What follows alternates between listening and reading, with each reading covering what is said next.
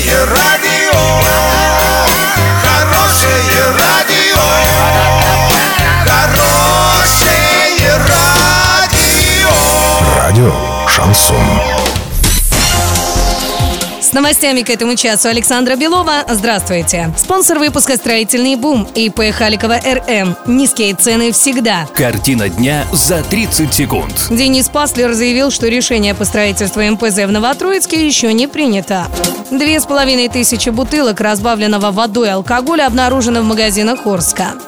Подробнее обо всем. Подробнее обо всем. Временно исполняющий обязанности губернатора Оренбургской области Денис Паслер заявил, что решение по месту строительства мусороперерабатывающего завода в восточной зоне региона еще не принято. Он сказал следующее. Если участка нет, какое недовольство может быть? Нужно понимать, что когда будет какое-то удобное место с точки зрения логистики, тогда будем с людьми работать. Сейчас решение не принято, только предлагаются варианты. Супруги из Орска продавали в магазины города разбавленный водой алкоголь. Они приобрели пустые стеклянные бутылки, этикетки и контр-этикетки с наименованиями алкогольной продукции и спиртосодержащую жидкость в полимерных канистрах. Разбавляли ее водой, заливали в бутылки, наклеивали этикетки и полученный суррогат сдавали в магазины Орска. В общей сложности они изготовили и продали более двух с половиной тысячи бутылок. Суд приговорил мужа и жену к штрафу в 200 тысяч рублей каждого.